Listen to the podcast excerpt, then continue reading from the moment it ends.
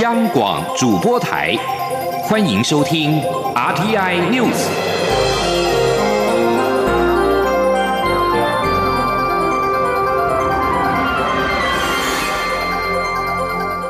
听众朋友您好，欢迎收听这节央广主播台提供给您的 RTI News，我是张顺祥。逾百位欧洲议员近日力挺台湾参与世界卫生大会 （WHA），引发两岸驻欧盟使馆推特交锋。中国重提联合国大会决议的一中原则，台湾则是驳斥联大的决议根本没有提及台湾，并强调台湾是独立国家。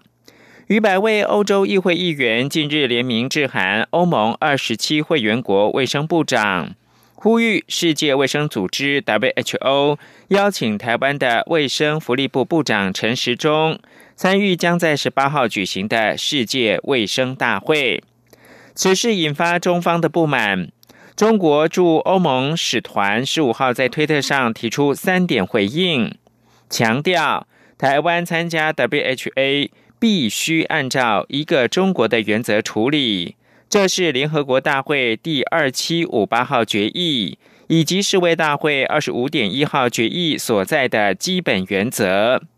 中方并称。对台湾地区参与全球卫生事务做出妥善安排，并批评台湾当局是以意谋独。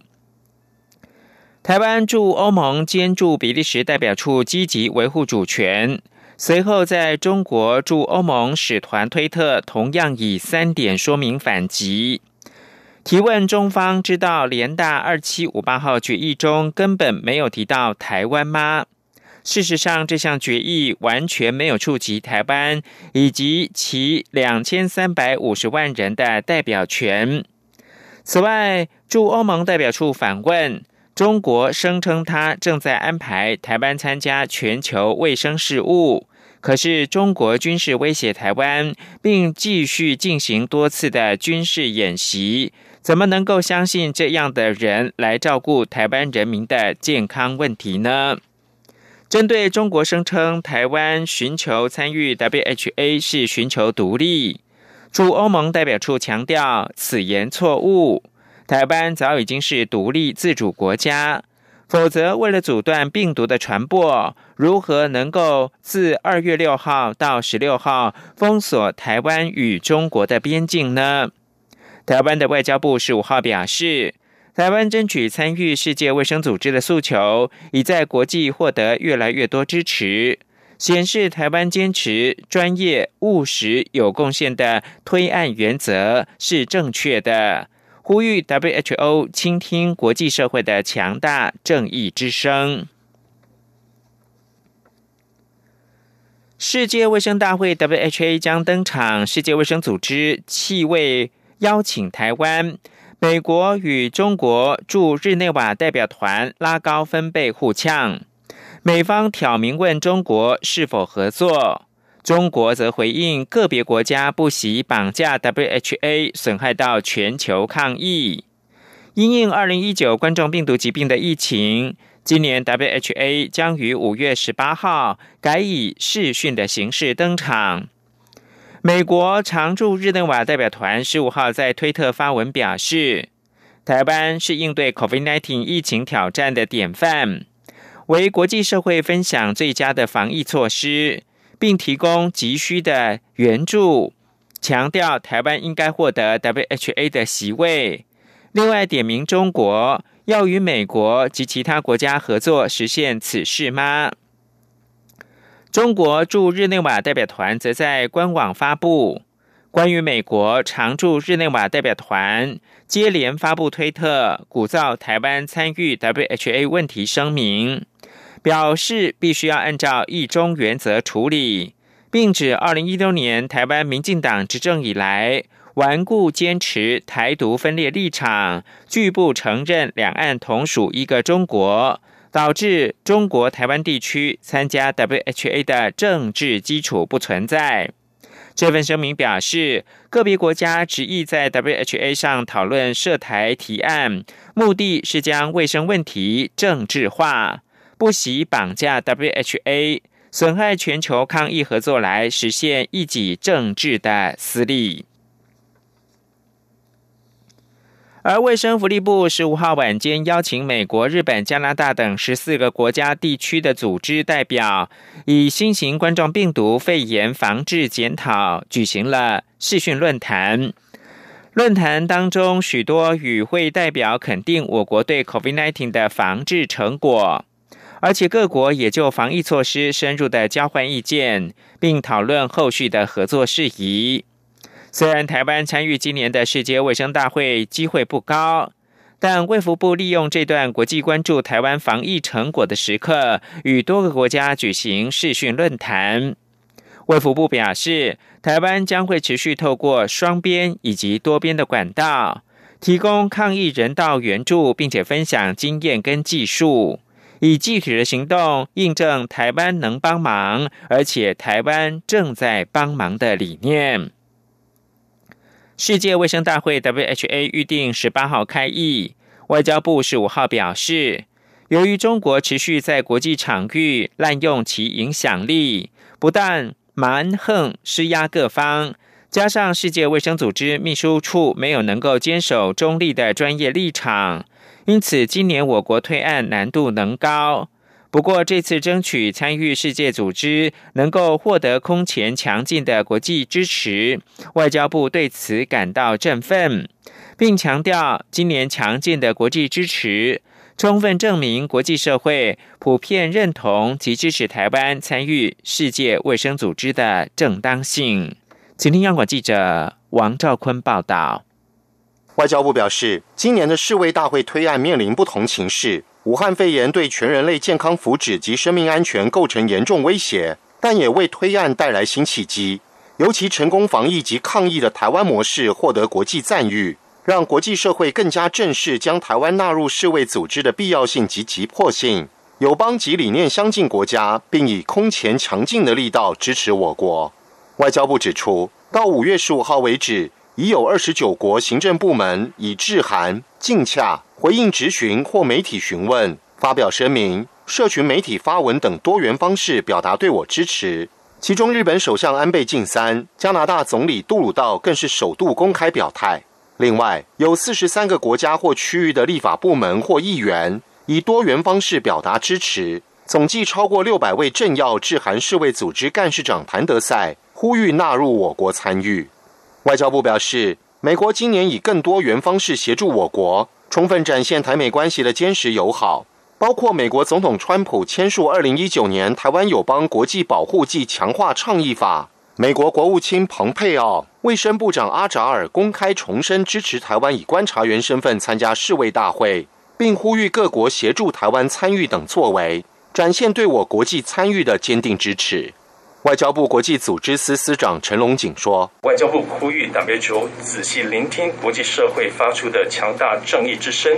坚守专业及中立，拒绝政治干扰及操弄，尽速让台湾完整参与包括 WHO 在内的所有会议机制跟活动。”外交部指出，今年推案除获得各国政要支持外，也获得六十多国媒体共一千八百多篇以报道、评论、专栏、投书等方式表达支持。展现国际舆论力挺台湾参与世卫组织的强大声浪。中央广播电台记者王兆坤台北采访报道。晶圆代工龙头台积电宣布在美国新建五纳米厂。科技部长陈良基表示，目前他所掌握的消息是，台积电在台湾的先进制程规划都还是延续。他也研判。台积电仍是将最先进、最有价值的研发阶段留在台湾。杨文军的报道。晶圆代工龙头台积电十五号宣布，有意在美国新建五纳米制程技术生产半导体晶片先进晶圆厂，将于二零二一年动工，二零二四年开始量产。科技部长陈良基十五号受访时指出，以台积电宣布的时程来看，二零二四年才开始量产五纳米，台湾今年就会开始量产五纳米，三纳米厂今年动工，目前规划都还是延续，所以届时台湾。湾厂至少领先美国厂两个世代，显示台积电还是将最先进、最有价值的研发留在台湾。陈良基也分析，台湾自然资源有限，若要协助全球半导体制造，确实需要更大的资源。所以从产业布局来看，台积电赴美设厂也是合理。他说：“那对台湾来讲，如果它的几个先进的制程还是持续在台湾的话，那所谓先进跟后进，其实你可以把它分成说，就是科技产业跟传统产业了。嗯，但是传统产业就是说，你只是你的毛利就会变得非常低嘛。那你先进才有办法比较高的价值。所以对台湾来讲，我们自然资源有限，我不可能吃全世界所有这个这个半导体这个量，但是我可以吃比较先进就够了。至于台积电赴美设厂是否会牵动中下游厂商布局，陈良基认为，若是先进的还是在台湾，那产业链就会在这里，但也必须适当引导，包括封装、测试等，维持先进技术，也算是一种分工。台湾就是吃最先进这块，这也是跟高科技厂商过去几次会谈中比较有共识的想法。陈良基也笑说，他刚上任时第一件事就说要尽洪荒之力把台积电留下。一宣布回归学界，台积电就说要赴美设厂，是蛮尴尬的巧合。陈良基也说，卸任后会先跟学校请一年的假进修，持续精进相关能力。中央广播电台记者杨文君台北采访报道。台积电宣布将在美国亚利桑那州建造五纳米晶圆厂。经济部发布新闻稿回应，由于是厂商的商业决定，政府是乐观其成。此外，美国国务卿蓬佩奥表示，此举能够因应中国试图称霸先进科技。中国外交部发言人赵立坚十五号则回应说：“美中和则两利，搞脱钩和切割没有出路。”敦促美方摒弃冷战的思维和零和博弈的过时观念，正确的看待中美在经贸、科技等领域的交流跟合作，多做有利于增进中美互信跟合作的事。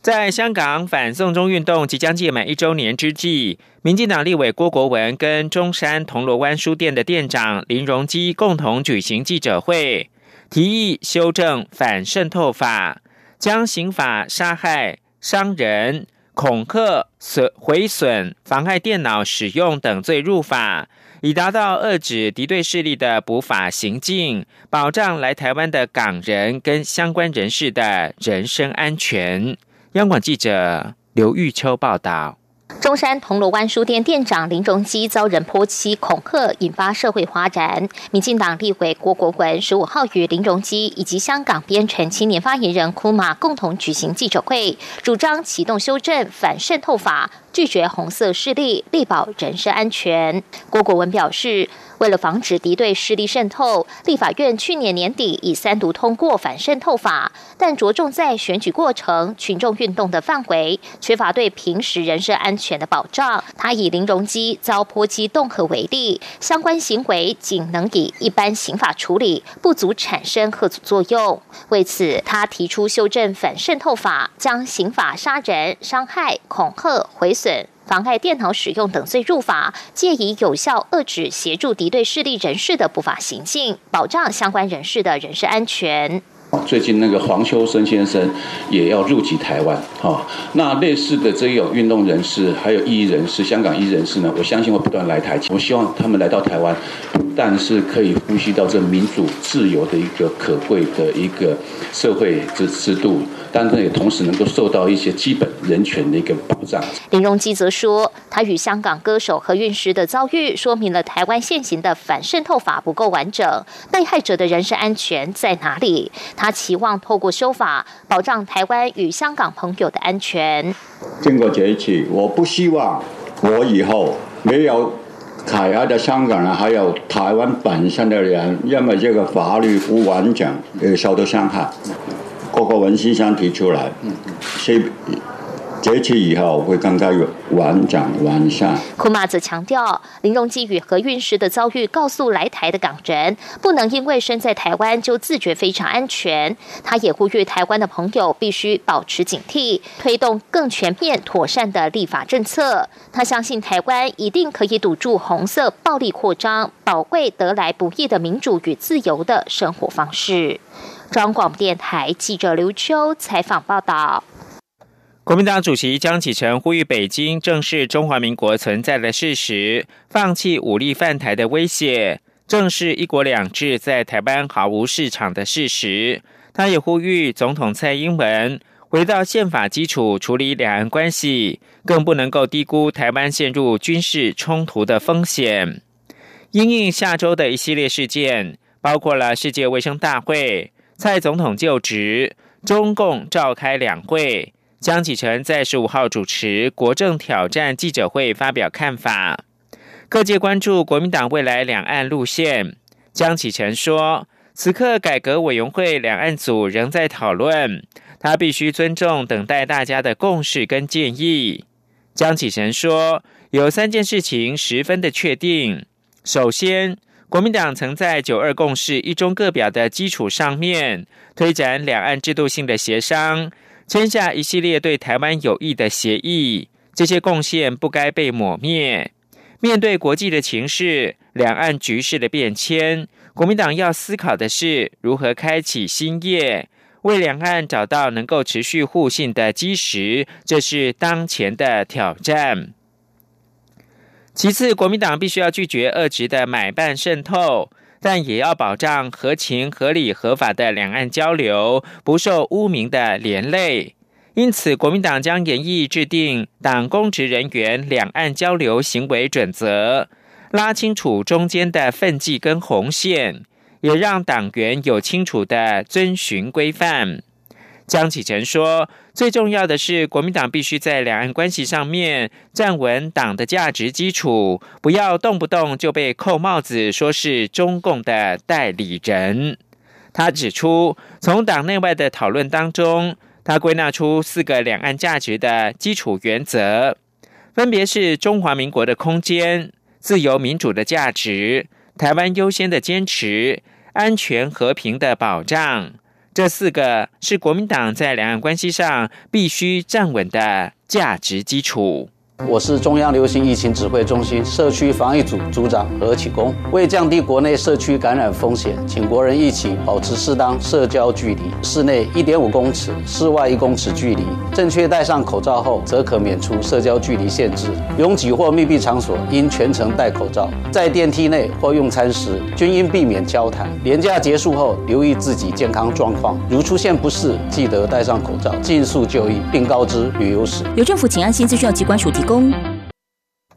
现在是台湾时间清晨的六点四十七分，又过了四十秒。我是张顺祥，继续提供新闻。对于中国官方究竟何时知道二零一九冠状病毒疾病会人传人？中国国家卫健委副主任曾益新十五号说，尽管元月十四号就不排除疫情会蔓延，但直到十九号才对病毒的传播能力有比较准确的认识。二十号列入到法定的传染病。媒体质疑，中国国家卫生健康委员会元月十四号就已经内部开始提出可能面对大流行病毒的情况，但过了六天，在元月二十号才有专家公开证实病毒能够人传人。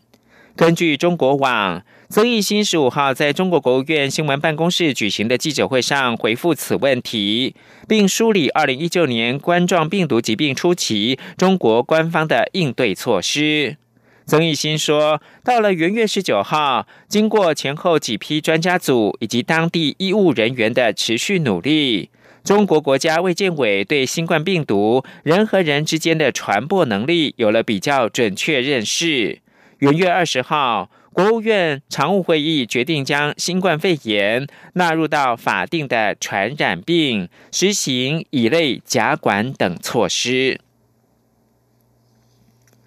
人民币吸引力在降，台湾国内的四月存款创六年多新低。陈林信宏报道。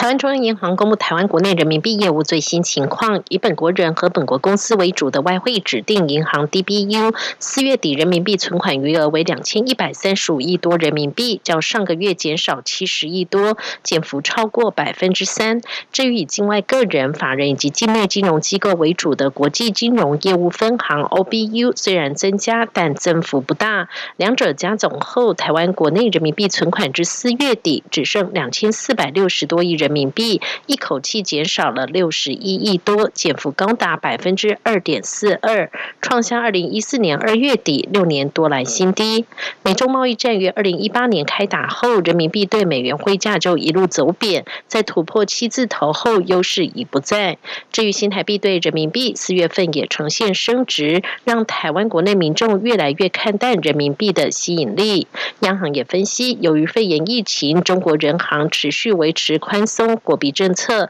下调利率。根据最新的统计，四月国内银行的人民币存款利率又比三月在下降，几乎都降至百分之二以下。唯独上海银行六个月期的人民币存款还有百分之二点四八，但过去百分之三、百分之四的高利率已不复见。央行分析，人民币存款的个人户在到期后也陆续转为人民币的投资型保单，留在定存的意愿越来越低。央行外汇局行务委员。陈婉玲说：“换句话说呢，我们的 DBU 的存款呢，有一部分呢，个人户的部分呢，有一部分呢，可能是留到那个新发行的基金，包装成投资型保单，因为它是目标到期型基金嘛，哈，它可能包括包装成人民币的投资型保单，然后卖给个人户了。”于美国对中国处理疫情不满，美中贸易战重启，人民币是否可能进一步走贬？国内存款是否可能进一步下降？对此，央行表示，民众投资某种币别，通常是看前景和货币状况，未来发展情势如何，仍有待观察。中央广播电台记者陈林信鸿报道。交通部十五号完成三阶段的交通观光防疫措施松绑推动方案的草案，预计在下个星期向中央流行疫情指挥中心提报同意之后实施。不过，交通部也说，各项实施日期还需疫情情况弹性的调整。交通部表示，第一阶段实施期程是五月二十七到七月三十一。将先行推动防疫旅游，以及初步松绑部分公共运输防疫的措施。其中，防疫旅游的彩线首发团确定在五月二十七号启动。第二阶段是安心旅游跟公共运输扩大松绑的部分，实施的期程是八月一号到十月三十一。第三阶段则是国际观光旅游以及边境管制的逐步开放。实施期程是十月一号到十二月三十一。交通部长林佳龙表示，首波防疫旅游彩线团预计五月二十七举办大会师，目前规划推九大主题行程。至于下一阶段的安心旅游，则是规划八月启动。江昭伦报道。交通部长林佳龙表示，第一波防疫旅游彩线团将与旅行工会合作，五月二十七号举行大会师，第一个彩线团也将首发。旅游路线以台六十一线西滨快速道路为主，规划生态、脊梁山脉、自行车、台湾等九大主题旅游行程，并借此体检沿途餐饮、住宿、购物等景点是否落实防疫新生活规定，确保参与民众能够安心。林佳龙说：“旅行工会。”啊，他们号召全国的旅行业啊，有九个就是行程，这个三天两夜的方式啊，在台六十一线就是西滨快速道路啊，来把我们呃从去年以来要推动的幸福公路啊、观光大道啊，把它具体的来落实。那以这样的一个主题性，由他们来踩线啊，做体检啊，那也来呢把这个防疫呃旅游的守则哈，来加以落实跟宣导。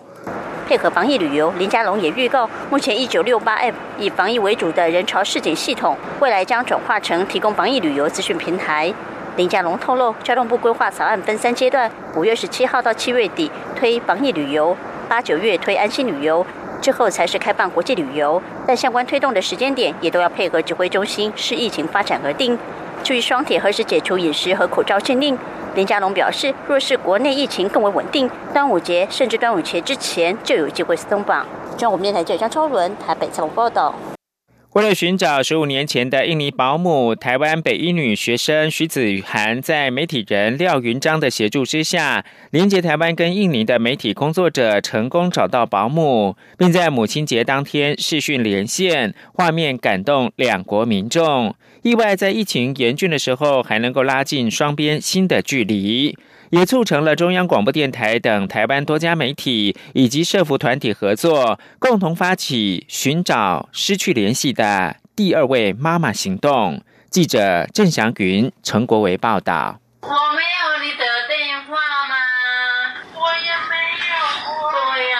北一女中学生徐子涵和印尼保姆都伟都在视讯电话那头，拿着十五年前送给彼此的泰迪熊，边讲边哭。双方都没想过还能再见面。你跟大家说，你找到我了，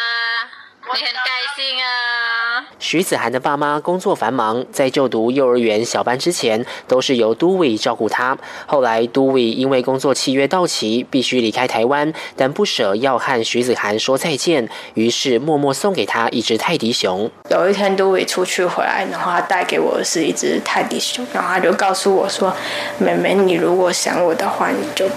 抱这个泰迪熊。”然后我就说好，就是我知道。时常拿起合照想着都伟的徐子涵，在今年四月忧心印尼的疫情严峻，时常梦到都伟，于是想起日前到学校演讲的天下独立评论总监廖云章，透过脸书联系到他，希望能得到协助。廖云章透过各种方式将讯息传递出去，同时也请中央电台印尼主持人 Tony 谭云福在节目中协助宣传。结果印尼媒体知道这个讯息后都。很感动。这要怎么找？印尼有二点七亿的人口，可以说是没有办法透过我的管道，或者说在爪哇岛本身，你要找这个人，实在是非常的辛苦，而且非常的困难。这个可能性应该算是零点零零零零几才可以有机会找到这个呃印尼的朋友。其实他们第一个反应是很感动，他们就说我们有这么多的义工出国，然后去当人家的保姆，去照顾小孩、老人，